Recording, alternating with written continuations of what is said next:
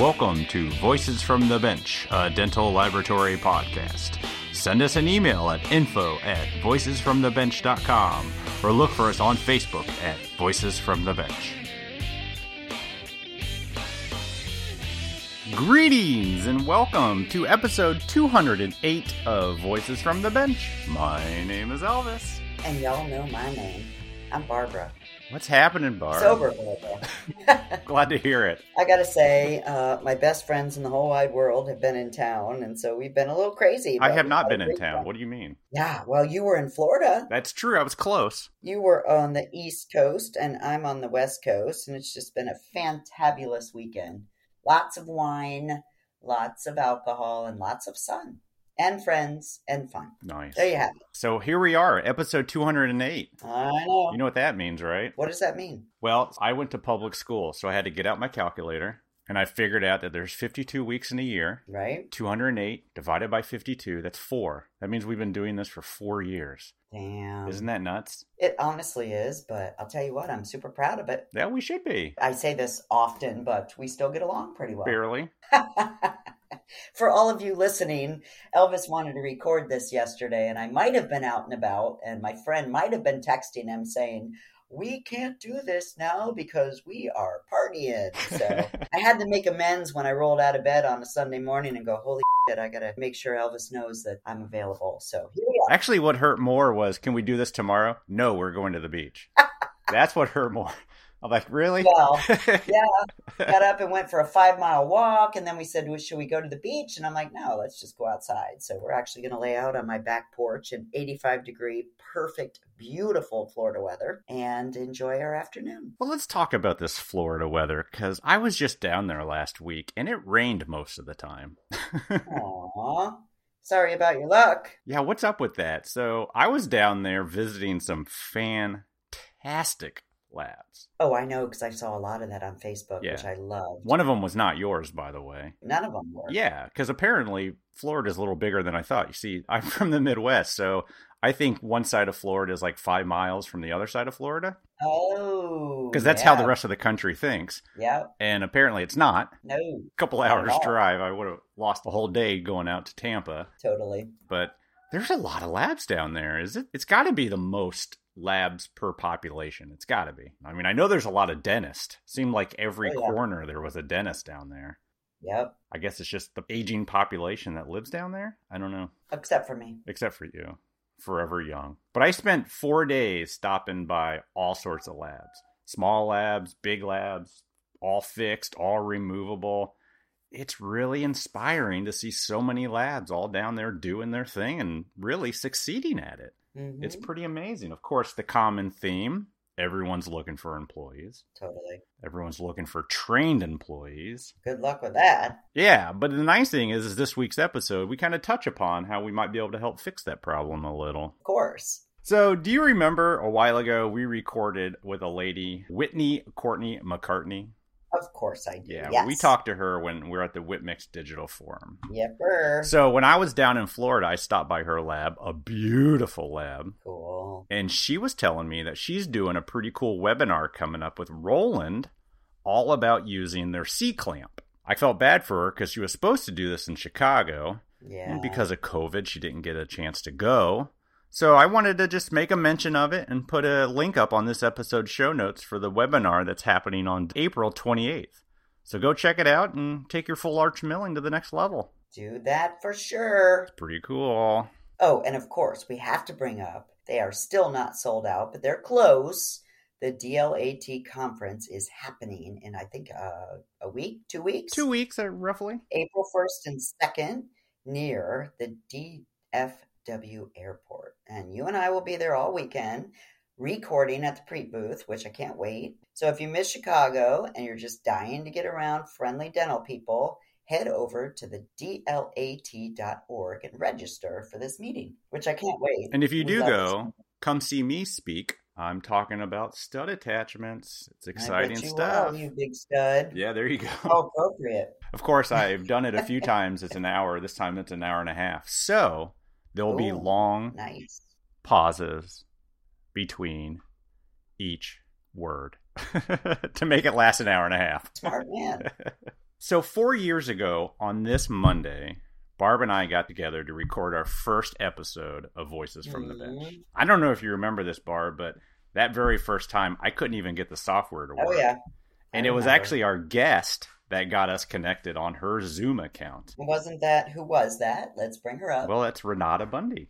oh yeah. Being a big fan of education in our industry, our first guest ever was Renata that runs the Restorative Lab Technology Department at the New York City College of Technology. And for our second and our third year anniversary Yeah, we had her back on to update us on what's happening in dental laboratory education. That means we're consistent, you know. And of course, for the fourth year, now we're having her on again to talk about what's happening at the school. But this time she brings a very exciting guest with her past student and current professor, and an in office lab technician, Jamie Rubin. Yeah, she's got a lot going on. Jamie talks about growing up in a dental family, her experiences going through the program, and what it's like going back as a professor teaching the next generation of dental technicians. So join us as we chat with Renata Budny and Jamie Rubin. Whip Mix, known today for its digital equipment and materials, has always been known for decades as the leader in occlusion products with its Whip Mix, Hanau, and Denar articulators and face bows. The most popular of these is the Denar Mark 300 series articulator. These popular semi adjustable instruments are engineered for superior performance and tested thoroughly based on proven methodology. They bring a new standard of interchangeability with factory set accuracy within 20 microns. With their sleek ergonomic design and powdered coated finish, these articulators have a contemporary look that is as durable as it is aesthetically pleasing. The Denar Mark 320 articulator features adjustable condyle inclination with 0 to 60 degrees and progressive side shift fixed at 15 degrees. The Denar Mark 300 comes complete with dust cover, 10 magnetic mounting plates, instructions, and standard black carrying case. Head over to WhipMix.com to order one today. And as always, we appreciate your support of the podcast, Whip Mix. Is your lab in a position to take on new customers? Do you have the capacity to service more doctors? America Smiles has helped hundreds of labs across the country to acquire new dental accounts. They're the biggest name in dental laboratory marketing. Don't waste time mailing and calling hundreds of doctors just to see poor results and hear overwhelming rejection. Let America Smiles do all the heavy lifting for you. For just $195 a month, the America Smiles One Voice program will help you skip to the front of the line. They'll prospect your local or target area, produce your creative marketing, and do all the cold calling to leave you with extremely qualified appointments guaranteed to help you find your ideal clients and grow your business.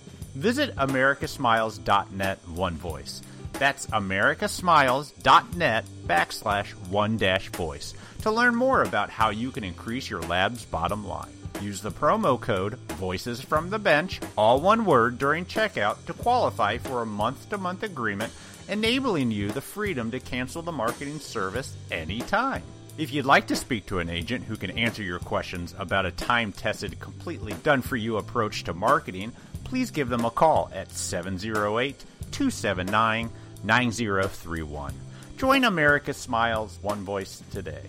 Getting new dentists to try your lab has never been easier. And we appreciate your support of the podcast, America Smiles.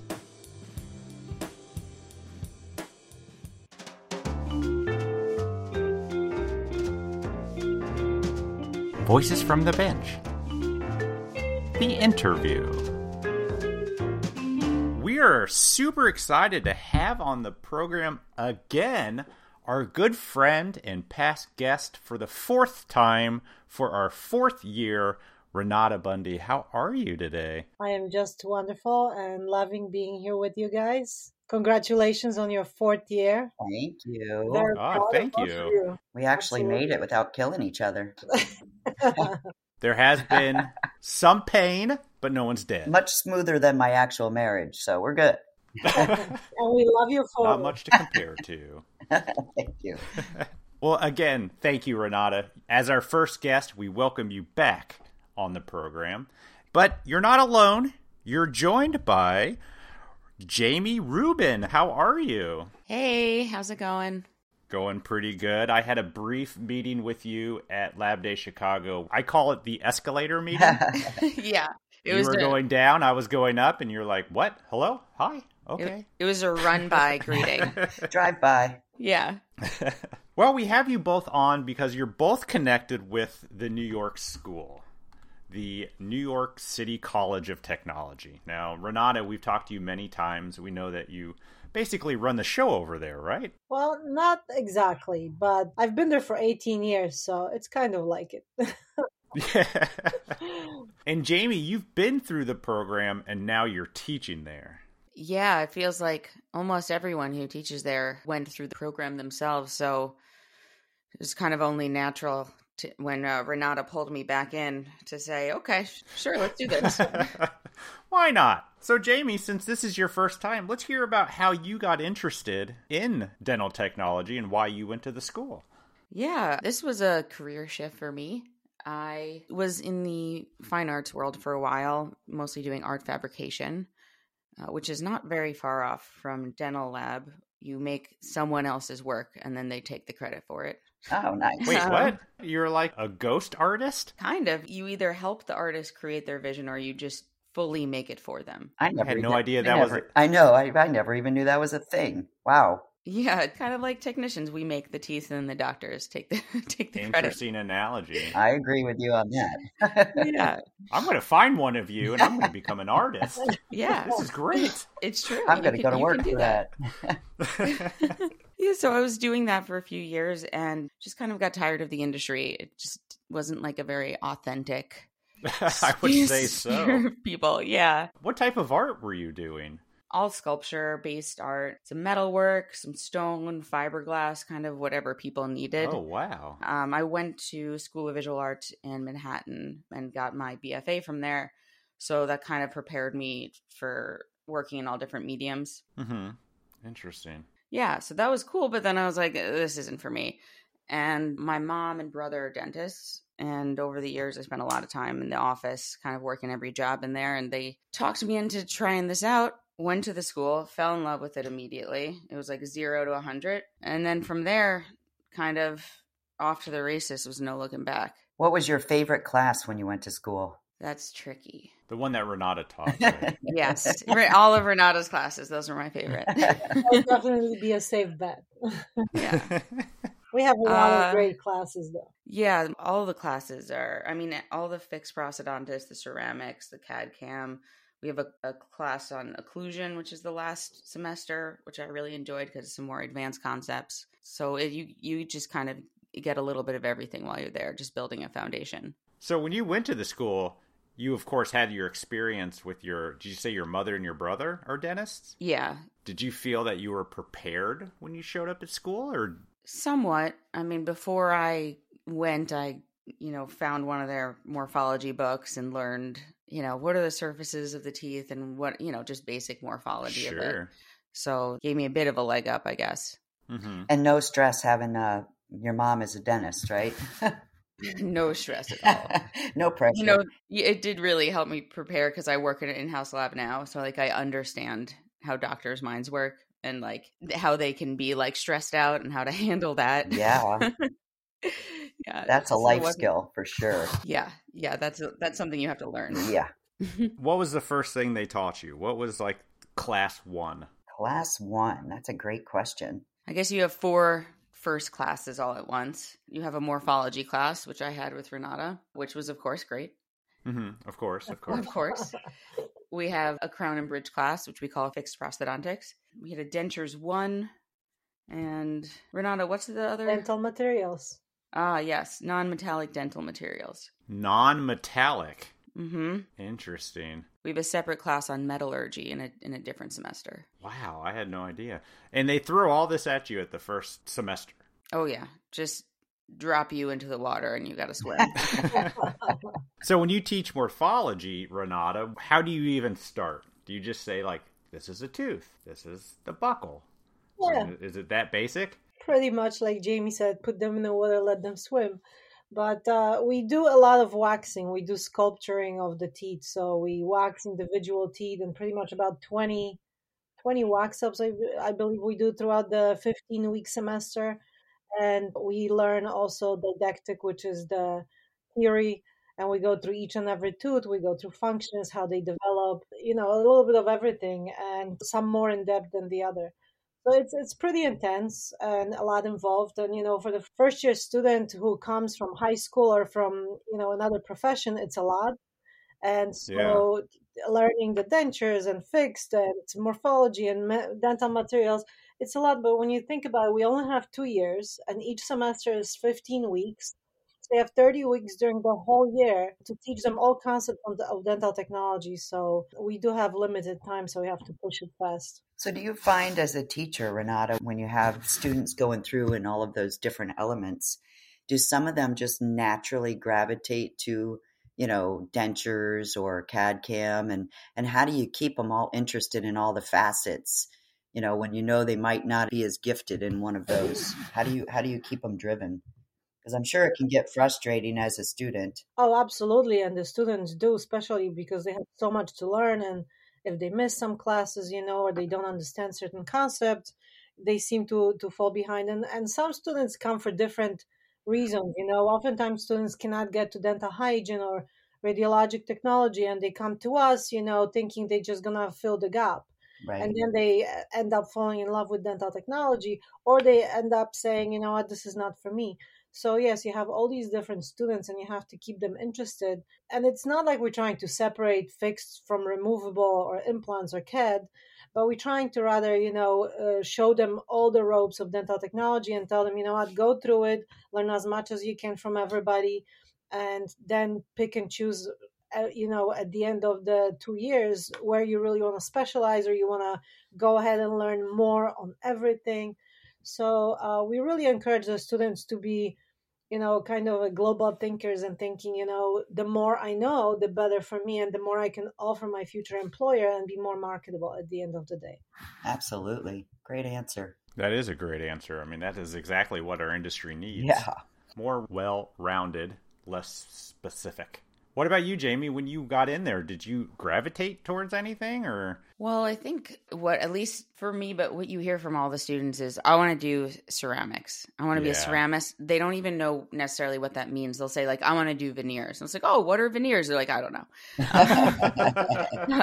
so when I, when I came in, I, before I entered the program, I spoke with some lab owners and I always ended up speaking with ceramists. So that's where I thought I wanted to go with it.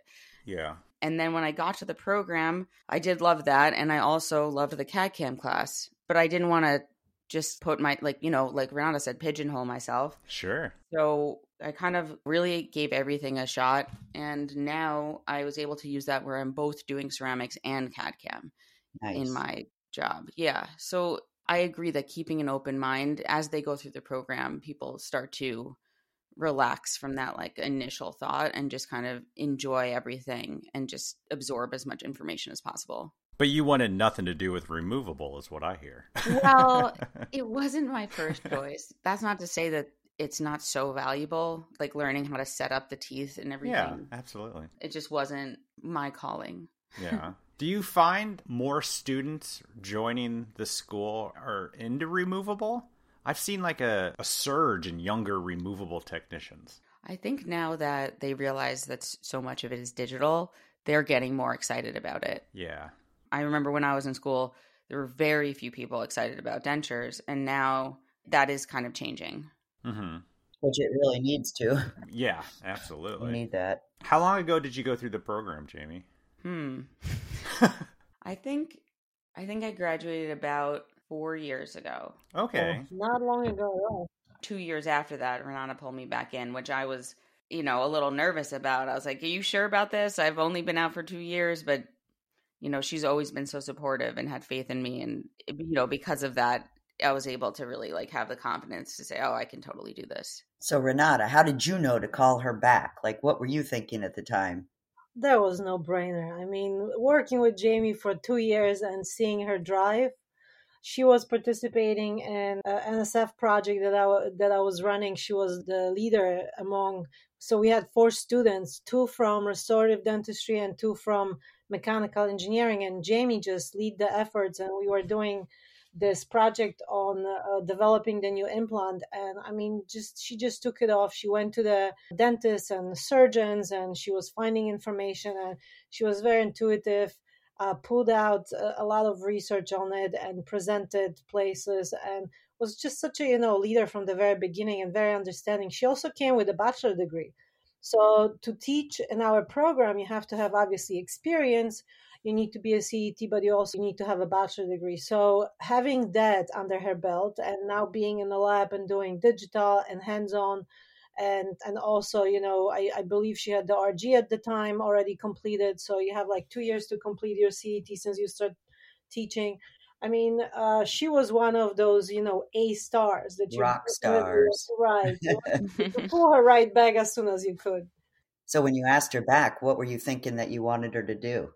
whatever she would feel comfortable in honestly because we have a couple of full-time faculty that sort of specialize in either fixed or removable or whatnot and our adjunct faculty part-timers you know we pull them for whatever needs we have but we always have needs in removable fixed ortho and implants so uh, her skills were already in cad you know she was already doing cad and she was hands on, you know, in the lab. So that was a perfect background to teach. Wow. So that's what you teach now, Jamie, is the CAD class? I teach both the CAD class, I teach the lab, and then I also teach the three levels of fixed prosthodontics. And I am also lecturing now for the fixed prosthodontics, which has been really cool to get into lecturing this semester. This is the first time I think Jamie is doing lectures. So, uh, how do you like lecturing versus in the lab? We do hands on work, but uh, in a lecture you have to simply you know present the theory but it's tougher because then you have students asking questions and you have to be ready for that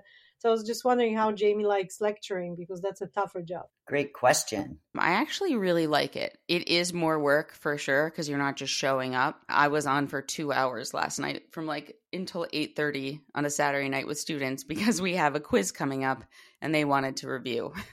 so it's it's definitely more work, but I do really enjoy it. I feel like I'm tr- trying to make the class my own and going along you know as as we're going it's kind of evolving. It is so much information for them to digest in such a short period of time. So that's been the challenge for me is making sure that they're not getting so overwhelmed. Yeah. But i am really really enjoying it and then on the other hand, I do love the lab as well. That's when you can get the students excited about it, is like when they're doing the hands on stuff and you're guiding them through it and trying to build their confidence as they go. It's a great balance to see it from both ends. So you spent two hours on a Saturday night? yeah. Was that like a scheduled class or was this like a bonus? Do you guys usually have class on Saturday night? No, no. This was just uh, a couple of students reached out and said, "Oh, we have this big quiz coming up next week, and we don't feel like we're ready. Can you help us?" And that was the time they chose. So, so was that like face to face or was that online? That was online, um, you know, like on Zoom. So what did you go through? Help me out. Two hours. So did you just go through everything and they just fired questions at you or? Yeah, kind of that. We went through the review sheet. I kind of bulked out the review sheet, changing the quiz up, and they just wanted to make sure they were covering every specific thing and understanding. You know, it's it's just so much information. Yeah. But I, I think when the students ask a teacher, you know, for help, this is when the true learning happens. Because when you bring them to the classroom, they oftentimes in different moods or they're not ready or they're not truly listening or they distracted by something but when they come to you and they ask you questions, you just gotta grab them at that point, you know, and soak mm. all that knowledge in.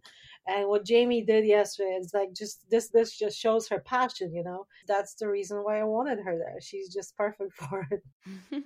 it's I feel like it's not just me though. I feel like all the instructors at the school are like really responsive to students who want to put in more work. That's how it was when I was there. It was very much and this is in most industries but especially in this one you get out of it what yeah. you put in.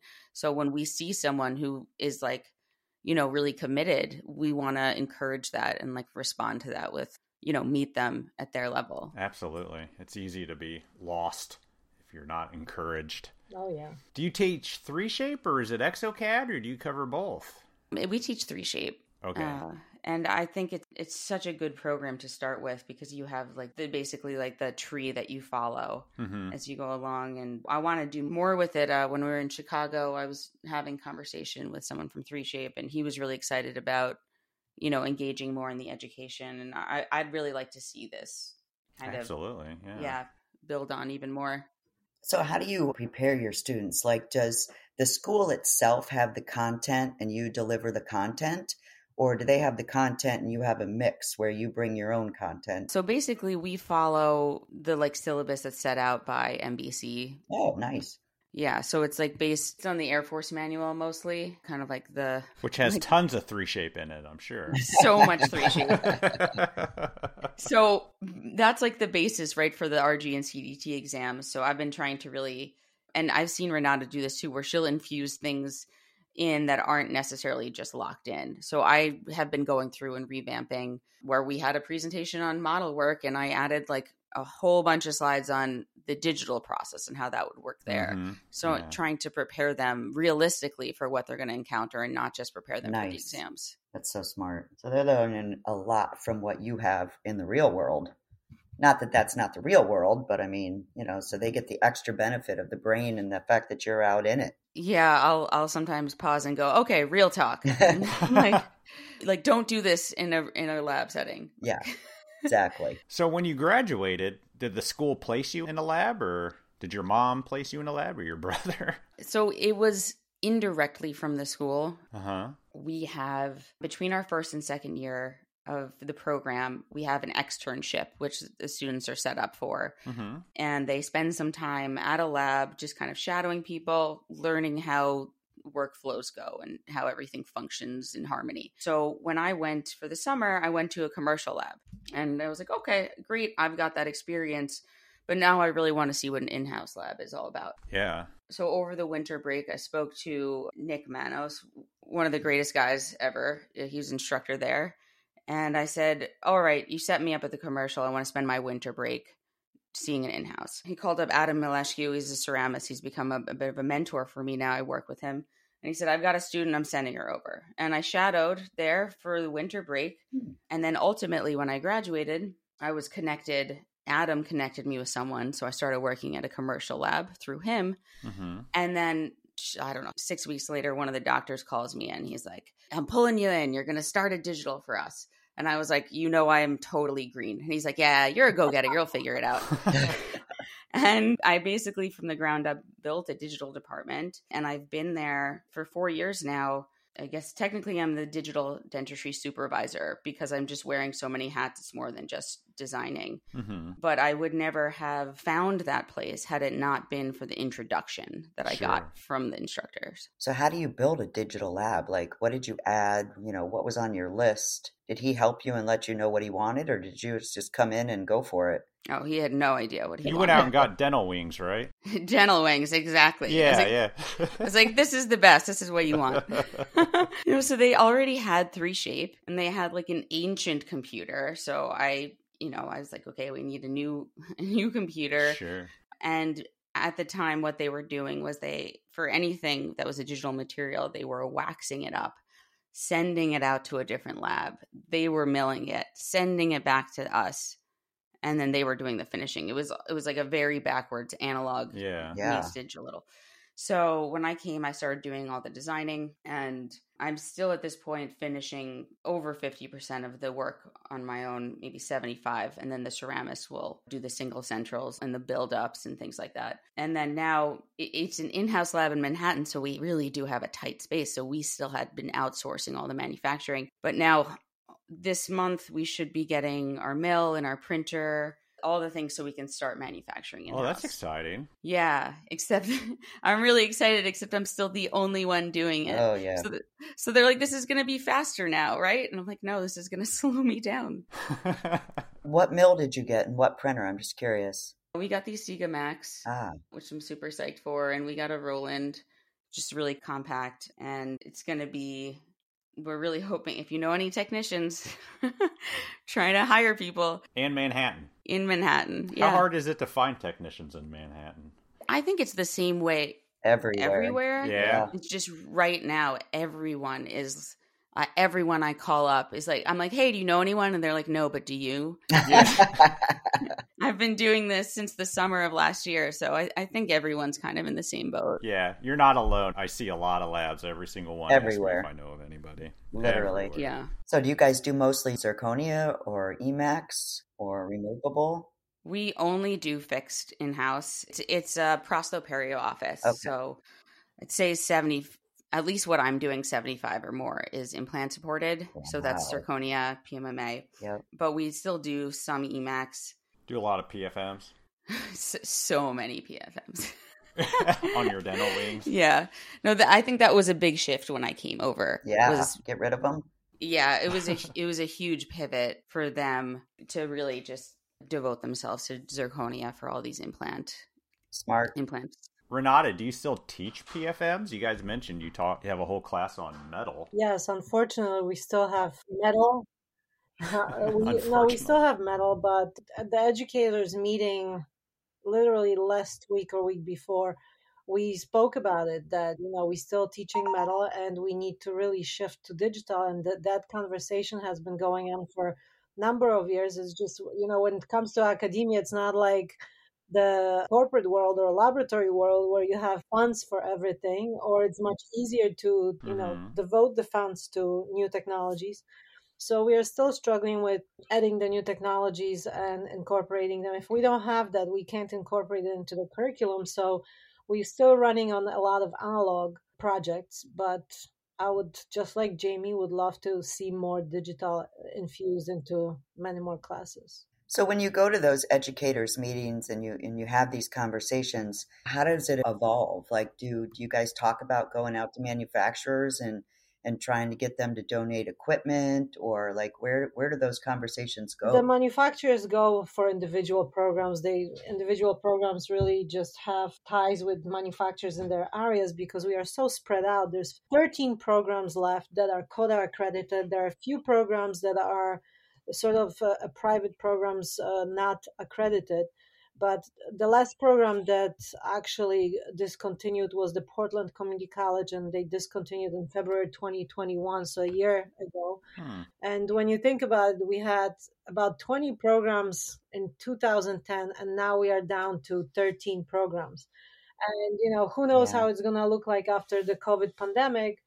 Although, with the infusion of the federal funds, it was very, very helpful so we are still surviving but many programs you know have a hard time and, and they not run like our big program in new york city. There's oftentimes you know one or two or a couple of faculty members who are also program directors and just like jamie stretching herself thin in the lab you know the faculties and the program directors are also stretched thin. So we'll see what happens but when it comes to the infusion of digital, oftentimes we talk about it. We definitely want to make these changes. We want to prepare the students for what industry requires at this point, what is looking for.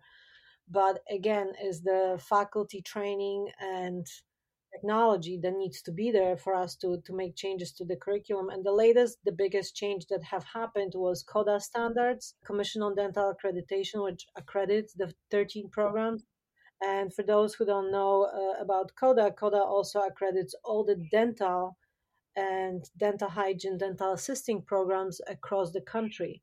So mm. we have we were able to successfully implement changes to CODA standards, and they went in effect in January of 2022. So this year. And the biggest change was changing fixed prosthodontics and ceramics to just fixed prosthodontics. So mm. now you're not limited to doing metal and then ceramics. You can now implement, uh, you know, the materials of choice, and we can move more towards all, you know, all ceramic and the technologies that we can implement or the projects. We are not bound to, you know, soldering or casting or anything like this. We can use nice. new technology. So those changes in CODA standards are definitely going to allow us to tweak things and make them more beneficial for students and industry.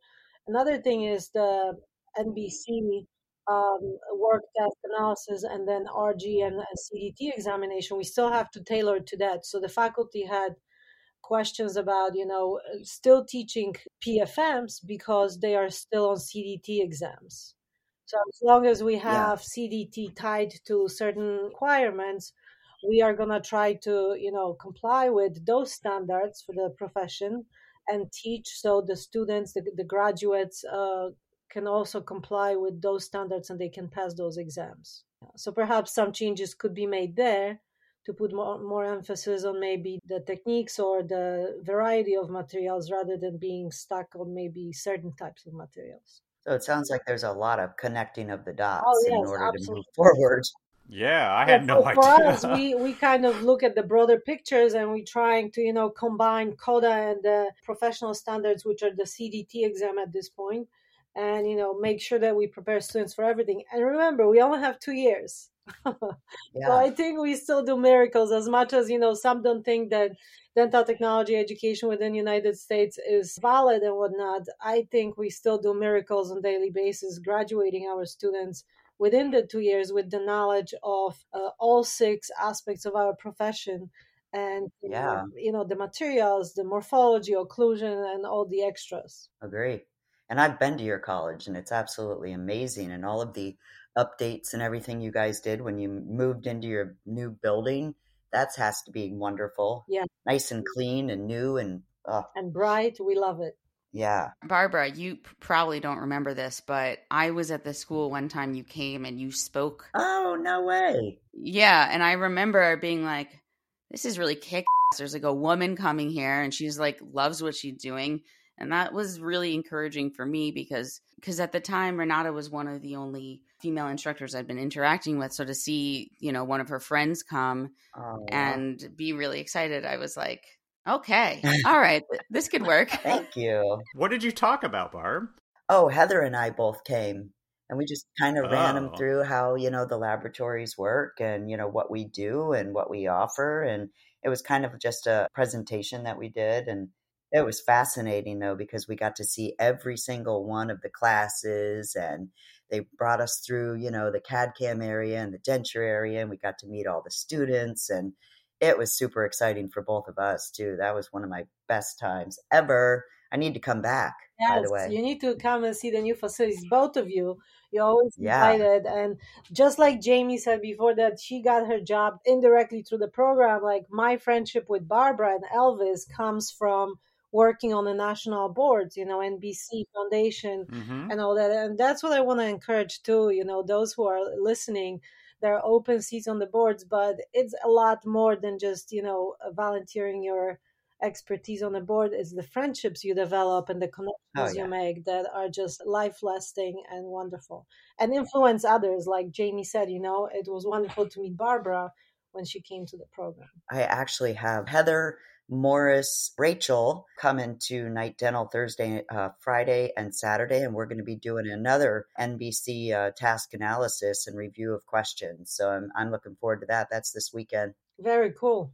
Just for an update, like we still, you know, go over the questions and, you know, just update, update, update. For those that are listening, sometimes we hear that, you know, it's it not updated, but we're constantly doing things to make those exams better and more relevant. Yeah, that's Get rid of all those PFM questions, man. Just mark them off.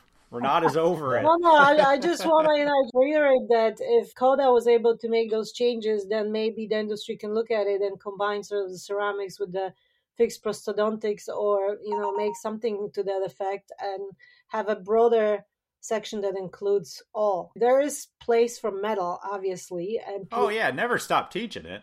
Right. You still need to know that, but there's such an infusion of new technologies and methodologies and, and materials that you just need to make space somewhere for that too. Sure, you only got two Yeah. years. Yeah. So, Jamie, how in the hell do you make time to run a lab and lecture and teach? She's a superwoman. And give up Saturdays and Sundays for podcasts. I um yeah, I I think my everyone in my personal life thinks I'm absolutely nuts. Even people at the lab think I'm crazy, but it is a little hard to strike that balance when I'm working full time at the lab and also at the school. It's just I don't know, I think I'm at that point, especially entering the industry late where I feel like I just have to grind it out and just give everything I've got and then maybe there'll be a light at the end of the tunnel where I won't have to work, you know, this many hours a week, but I really I really think it's worth it because it's so different coming to the school. It's like a great change of pace and if I've had a really stressful day, it's very grounding to come and see it from the other side. I always kind of feel reinvigorated afterwards because I'm going to the school and getting the students excited and I'm remembering what I really love about it. Yeah. Can totally see that. How many days do you teach? I'll be there like most of the day Tuesday until the evening and then Thursday nights. Okay. And Saturdays. Yeah. he keeps throwing in that Saturday. yeah. That's dedication. yeah. I think it's just like, you know, as needed. Yeah. But then the other half of it too is that yes, I'm pushing myself to put my time and energy into a lot of different areas, but there's so many instructors that are actually doing the same or even or like so much more than I do. So it feels in step with the people around me. Like I'm running a department at the lab, but others are full on running businesses. They're like lab owners and people like Danny Alter, who's a full timer and travels to lecture and executive editor of IDT, Mm-hmm. but yeah. somehow like always picks up my phone calls when I'm asking for advice, which is pretty often. So if he can do that for me, I feel like I can do that for students on a Saturday night. He's also in politics too, isn't he? Yeah, He's got a lot going on. he's so busy. It's crazy. And then even out of a formal academic setting, for instance, everyone in the 3Shape Study group on Facebook who takes so much time out of their days, like unpaid time just to help people like especially Min Tran, Mark Dixon, and Siobhan Polarian, who have been lifesavers for me when I was starting out and still today, like all the time helping me. So knowing how much all these techs juggle both in and out of formal academic settings to make teaching something that they have time to do gives me motivation and confidence that I can do the same and pay it forward. Yeah, you're not the first person to mention how great of help that group has been. They are amazing. And then you and then you just like meet so many great people in there. Like I would never have been able to just like figure it out without yeah. yeah, without being able to lean on them. It was a game changer. YouTube videos only last so long. No, and you cannot ask why in a YouTube video. Yep. And those guys know exactly why. yeah, totally. And they'll also set you up to be where they know that you're going to have to figure some part out on your own, but they'll like set you on that path. And then because you were able to get to it on your own, now you know it even better. That's awesome. Yeah. How many are in the school right now? What's your graduating class look like? How many? We actually we we used to take about 60 students. Last year we took about 50 just because CODA standards like I said because of the changes. They also changed the ratio between the faculty and the students. So we used to have one faculty to 15 students. Now we have one faculty to 12 students. So Wow. because we run like four sections of 15, we had to lower it to 12. So now we can't really accept that many students. And so we had to lower it to about 48, 50 students to comply with the CODA standard. So uh, our enrollment has been lowered, but not because we didn't have enough students. We actually had a waiting list uh, this year and last year. That's awesome. Yeah, that was really beautiful. And I feel that COVID also opened new possibilities for people to look into the health professions more, as that's going to be something needed in the future. And more and more interest is being sparked, although maybe not with all the programs across the country, but definitely with ours. Yeah. How do you guys attract students, or do students just gravitate that direction? Do you have like anything out there explaining what it is? Yes, so we have the new video on our website at New York City College of Technology Restorative Dentistry site. We have the new videos of what you know entails to be a dental technician. We also give links to National Association of Dental Laboratories, NBC. And when the students reach out to us, we also give them links and you know we, we talk to them or converse with them in writing to show them what the profession is all about. When I used to see the students and talk to them in person, I would hand them the LMT magazine, which they send us copies every month for our students to go through. So this way they can, you know, open the magazine that's professional magazine and see what's going on in the profession. But we also have three high schools within uh, our area on Staten Island, in Brooklyn, and in Manhattan. There are three high schools that sort of teach dental technology and Oh, you're kidding me, really? well, yeah, they have a program, and the students find out about dental technology, dental assisting, dental hygiene, and so they come for trips although covid have stopped that Yeah. so they come for trips they go through our programs and sometimes we get few students from these programs Wow. then also like i said dental hygiene oftentimes you know they always swamped with with students wanting to get to that program and when they can't get into that program because let's say their gpa will never be high enough like they get four o's you know all the time or close to it hmm they tell the students there are other health programs within our institution and they mention to them our program and oftentimes they come to us and they take our program Oh, that's great. yeah so so a lot of uh, influences there also people come like i always ask in my first class you know how did you find out about us they browse through the internet they find about us or word of mouth you know somebody knows somebody who is a dental tech or they have family members through different different venues How many heard you on the podcast and signed up for the school? You know, we Hundreds? Do, we do no, we do get students who actually do listen to podcasts. I had a student from military. She came, she joined us, and I said, "I heard about you guys on the podcast, and I came." So that was awesome. Yay! wow. So you guys are famous out there, and for that we are really thankful. And I have to tell you, every time I listen to your podcast, like Jamie goes and says, you know, in the classroom you get boost. I get that boost in the classroom, but you guys, you really motivate me and really uh, spark the interest and bring me up to you know do more, do better. So I really applaud you for that. Oh, thank, you. Four years later. Four years Dun, dun, in a row, yes. Hoping for another four or forty years. Ugh, that's a lot. You say that, Barb, but you love it. I, I, I do love it. You. Absolutely. yeah, you're right. You're such a force, you know. You yourself are such a force. Oh, thank you. Where you have people remembering you speaking years later. Yeah. Yeah, that's cool. That's super. like I said, that was one of my, my highlights of my career was going there as well. So it was definitely mutual. And I think like minded people feel that from each other. And that's how we just get inspired. And so thank you. Yeah, definitely made an impression. So, Jamie, when you're teaching classes, are you seeing those students that remind them of you? Aw. Those ones that are really kind of, Oh, definitely. you know, out there to to take as much as they can.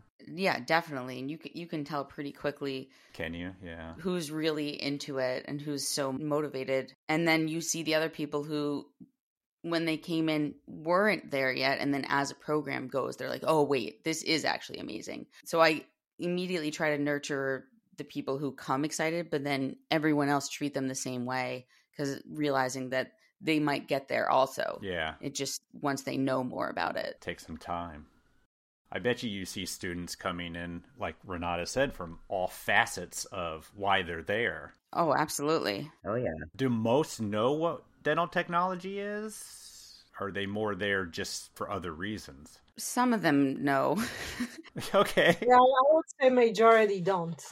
Really? Yeah, there like I have a student now who didn't get into the hygiene program and an advisor recommended she check this out and she was like I am so glad I didn't get into hygiene because this makes so much more sense for me. I'm really into art and like getting to work with my hands is is super cool, but she had no idea what this was before she signed up for it. Yeah, that's great. That's got to be a good feeling on your end to nurture somebody into the field. Yeah, absolutely. So you mentioned earlier you're looking for employees. Why aren't you hiring students? Um Conflict of interest? Yeah.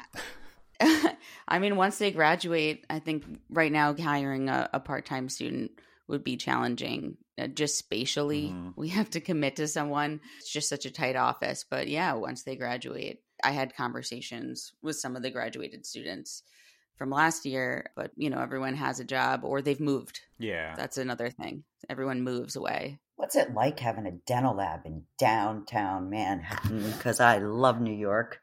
Is it amazing? Are you like on the 100th floor of some building? Uh, we're in Midtown East and we are on the 32nd oh floor. my God, how cool. It is a very cool view. I have a window right next to my bench. Oh. So it is very cool being up there. But I'm also like pretty biased. I love the city and I've lived in New York my whole life. So it's really for me. And I, I think for anyone, it's it's just such an exciting place to be. But you gotta have that hustle. Oh, yeah. No doubt about that. How close are you to the park? Uh, we're actually very close to Central Park from where we are. That's my Zen place. Yeah. I love it there. before um, during COVID, I used to be uptown in Harlem and we were just two blocks from the park. So that was amazing to have that outlet to be able to go outside and go to the park. Yeah. Now I'm in Brooklyn, but you know, there's a lot to offer everywhere. Yeah. I feel bad for the person that's going to move a rolling mill up 32 floors. I was thinking that too, Elvis. we had to take it down one flight of stairs, and it was a hard day. Yeah, I was thinking that too. They have elevators. They have elevators in the city, so it's probably much easier to do it in the city than it I is know, for but still. Yeah, that's true. The elevators would would make it easier. I know Elvis way too well because I that I was thinking the same damn thing, and I was going to ask that. I'm like, is that tough? 32 flights up. Wow. I can almost feel your pain, Elvis, when you say that. you you've seen me. So what's the school working on? What's exciting? What's the new thing? I think reopening after COVID and letting people in would be really, really exciting. You know, bringing the Are you still not? bringing the speakers i mean we are still dealing with putting down the mandates because we just got rid of the mandate about the mask however we are still encouraged to wear Mhm. masks but there are still mandates on vaccines and things like that. So you know it's still trickling down especially in big places bi- big workplaces you know people are still afraid.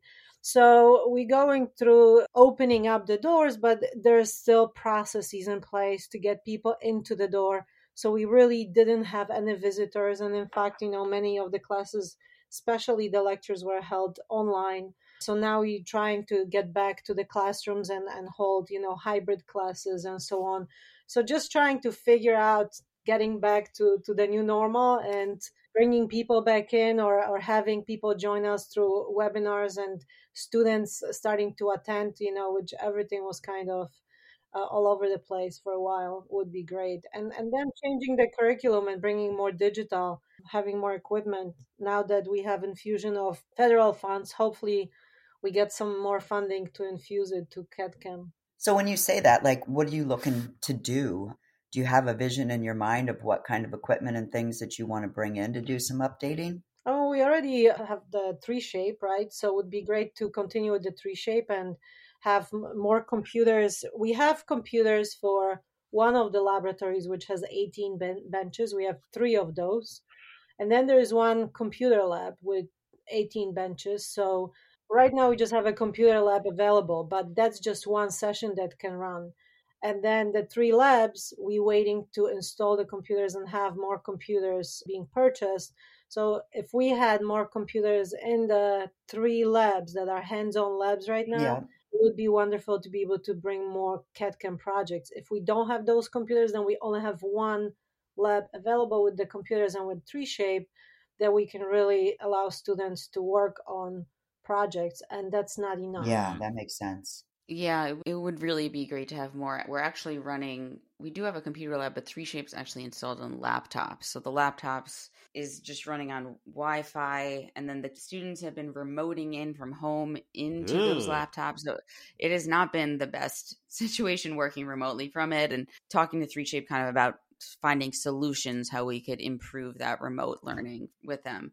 But we also have a mill already. We have 3D printer. We have a 3Shape E series scanner. So we have a lot of the hardware in place. We just need to be able to integrate it more Yeah. into the classes. Like instead of doing PFMs, we could be doing PFZs and have them designing the copings and milling out of zirconia. Just like having all these options that are a little more realistic for what they would see when they exit the program. Yeah. Do you get a lot of equipment from donations from companies? we had in the past however when it comes you know to to updated more modern equipment the, the current equipment it's tough Yeah. you know it's tough to get because there's a lot of programs that need that and you can work on the deals we do have the licenses from 3Shape i believe they they allow us to use them free of charge every year well, we do get this is a certainly a significant donation, you know. So we do get donations at times. We do get some materials.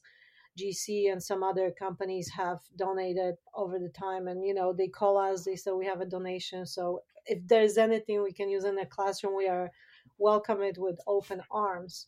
So we definitely had donations in the past, but to get the specific things that we need at the moment and that are you know brand new, it's it's hard to get. Well, this is our plea. We want our industry to continue. We want it to be educated. And I think we need to ask our vendors and our partners in our industry that want to continue doing business with our industry to help support the next generation. Donate to these schools.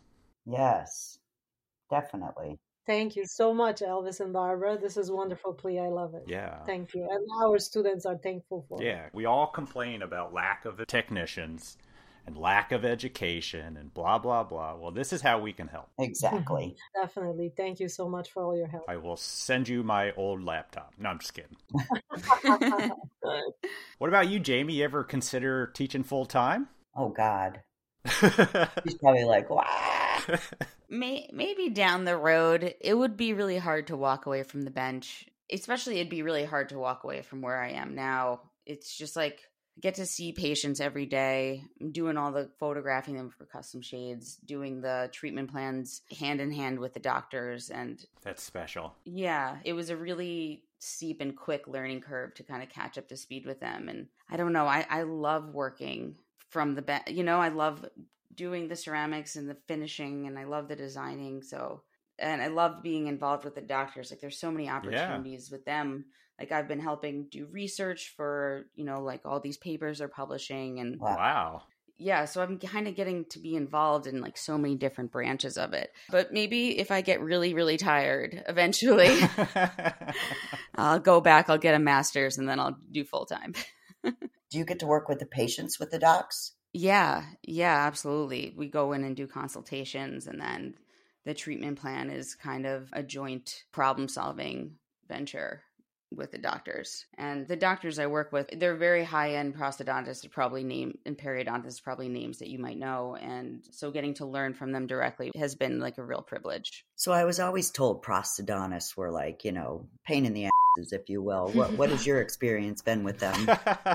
well, I think that with any doctor, there's like a certain amount of control they want to hold on to. But I think the lab that I walked into it has had so much success before I came in that they really trust us and they trust our opinions and our approach. So that is, yeah, I don't know if that's a unique situation, but it's been my experience. I think it is, and I love hearing that. But you know, when you go uh, to the meetings with the prosthodontists, like we have the NGS meeting, and they always invite our students and dental students and I cannot tell you how many times I hear thank yous coming from those high end prosthodontists and how much they appreciate the technicians and the labs for making them look good. You know, for those who get it, and they, they do yeah. appreciate good work, and you are much better technician for it because they appreciate you, but they also want you to do the best. So as much as they might be pain in the ass, they pain in the ass for a reason.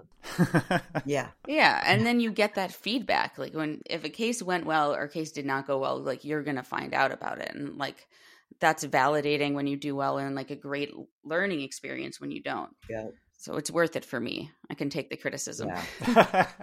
yeah. As long as it's constructive.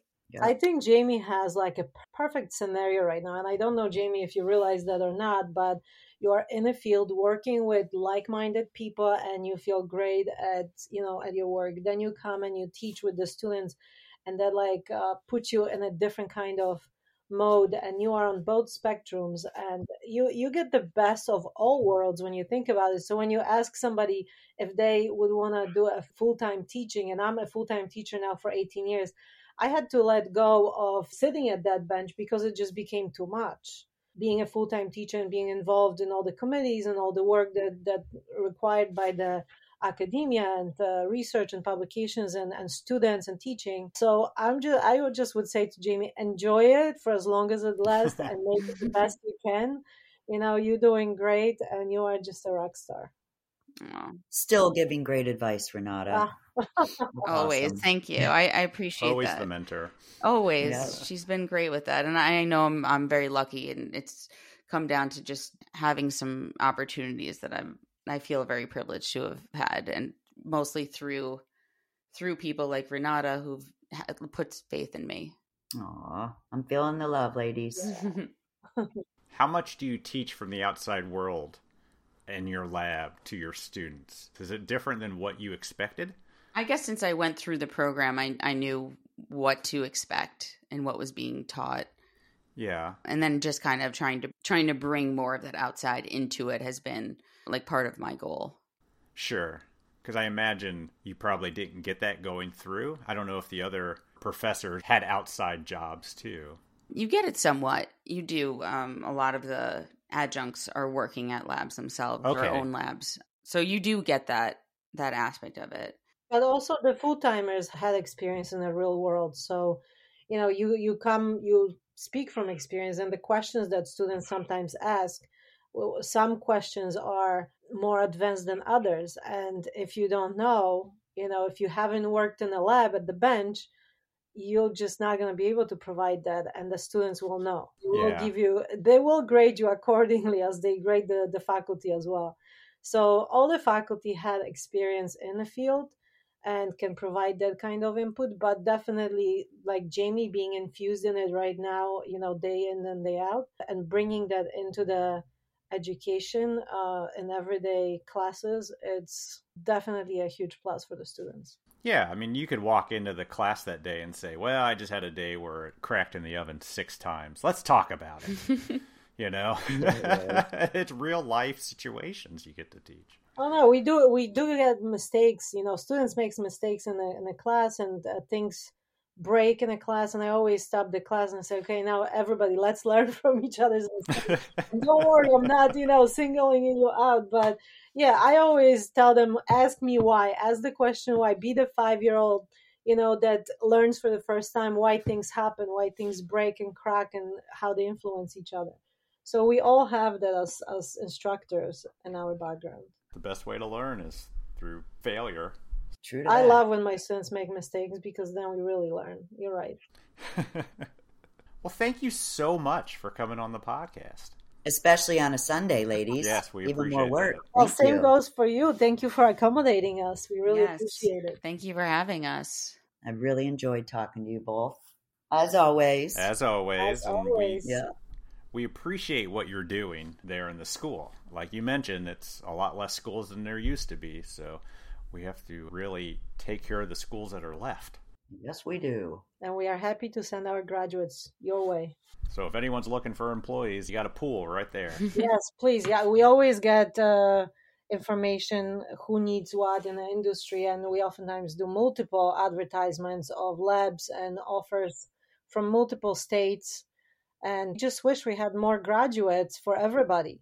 But Yeah. um, anybody who needs a new technicians or are willing to train, especially, please contact the school that's closest to you or a school that's even far away and advertise with them because they will provide you this complimentary service and you never know which one of their current graduates or graduating students is willing to move and where. So you might find somebody who has the knowledge needs needs more experience but is willing to move and, and you might be able to find that employee you're looking for so definitely contact the programs And I will say this also about our students, and I'm sure it's with the other schools as well, is that they're so hardworking. Yeah. And that even if you have to train them, like they're there for it. They're going to put in the effort. Like they went through the whole program for a reason. And so they're ready to give you everything they have. Yeah, they already invested absolutely. That's awesome. Mm-hmm. Wow. So everyone, contact your school. Yeah. and you can find the schools at CODA website, Commission on Dental Accreditation. You just look for Allied Dental Programs and Dental Laboratory Technology, and you'll see uh, contact information for all program directors to all 13 schools. Thank you. Yeah, NBC has also the link to programs that are accredited and non accredited. There you go. There's no excuses now.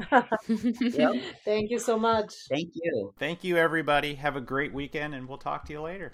Thanks again. Thank you so much. Thank you. Bye. Bye. Did you know that most in-lab MCX5 users that have ordered burrs from Grow3X once keep on ordering Grow3X burrs over and over again? No way. You know what? I didn't know that. Why do you think that is, Elvis? Well, I think it's because Grow 3X burrs are engineered by some of the same folks who have been providing burrs to some of the largest U.S. production labs for years. Did you also know that most Roland and DG shape users have no idea what they are missing out on? Well, I think I can guess what they're missing out on. You are right. Most Roland and DG shape users have absolutely no idea how good and great Grow 3X burrs are because they think that the Grow 3X burrs are only for the in-lab systems. Well, they are wrong. to give Roland and DG shape users the opportunity to find out for themselves how great the burrs are for their machines, Grow 3X is now offering a buy three, get two burrs free special. This is exclusively for Voices from the Bench listeners, you guys, so please go support them. So, all you simply have to do is go to the Grow3X website. That's grow3x.com, click on burrs, then select Roland and DG shape, add five burrs of your choice to your cart, click on checkout. Enter the discount code B3G2.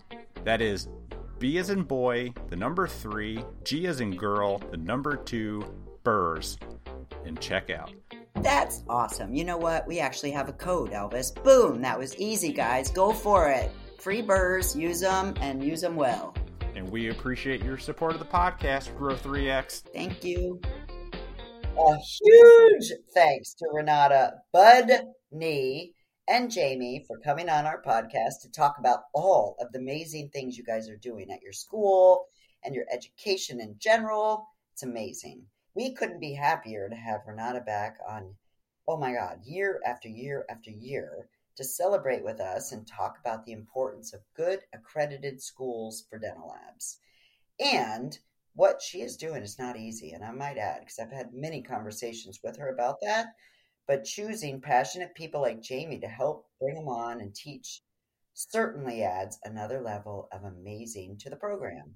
And we are serious when we say that the companies, manufacturers, vendors in our industry really do need to kind of get in there and help support them. Donating equipment, products, information, and money is super important to ensure that the next generation of technicians are educated and ready to enter a lab to buy your equipment and your products. So, hello, everybody is looking for qualified technicians to hire, and there still are a handful of schools left, and they're graduating many, many amazing technicians every year. You guys, Renata, you're amazing. We love you. Jamie, thank you for coming on as well. And I also put up a link on this episode show notes to a list of all the accredited schools that are done by CODA. So it's a really interesting list. Check it out. Yeah, there's, not many left, but they are amazing. Yeah, it's a good resource for labs to go look for those next employees. All right. All right, everybody. We'll talk to you next week and get another four years. Bye.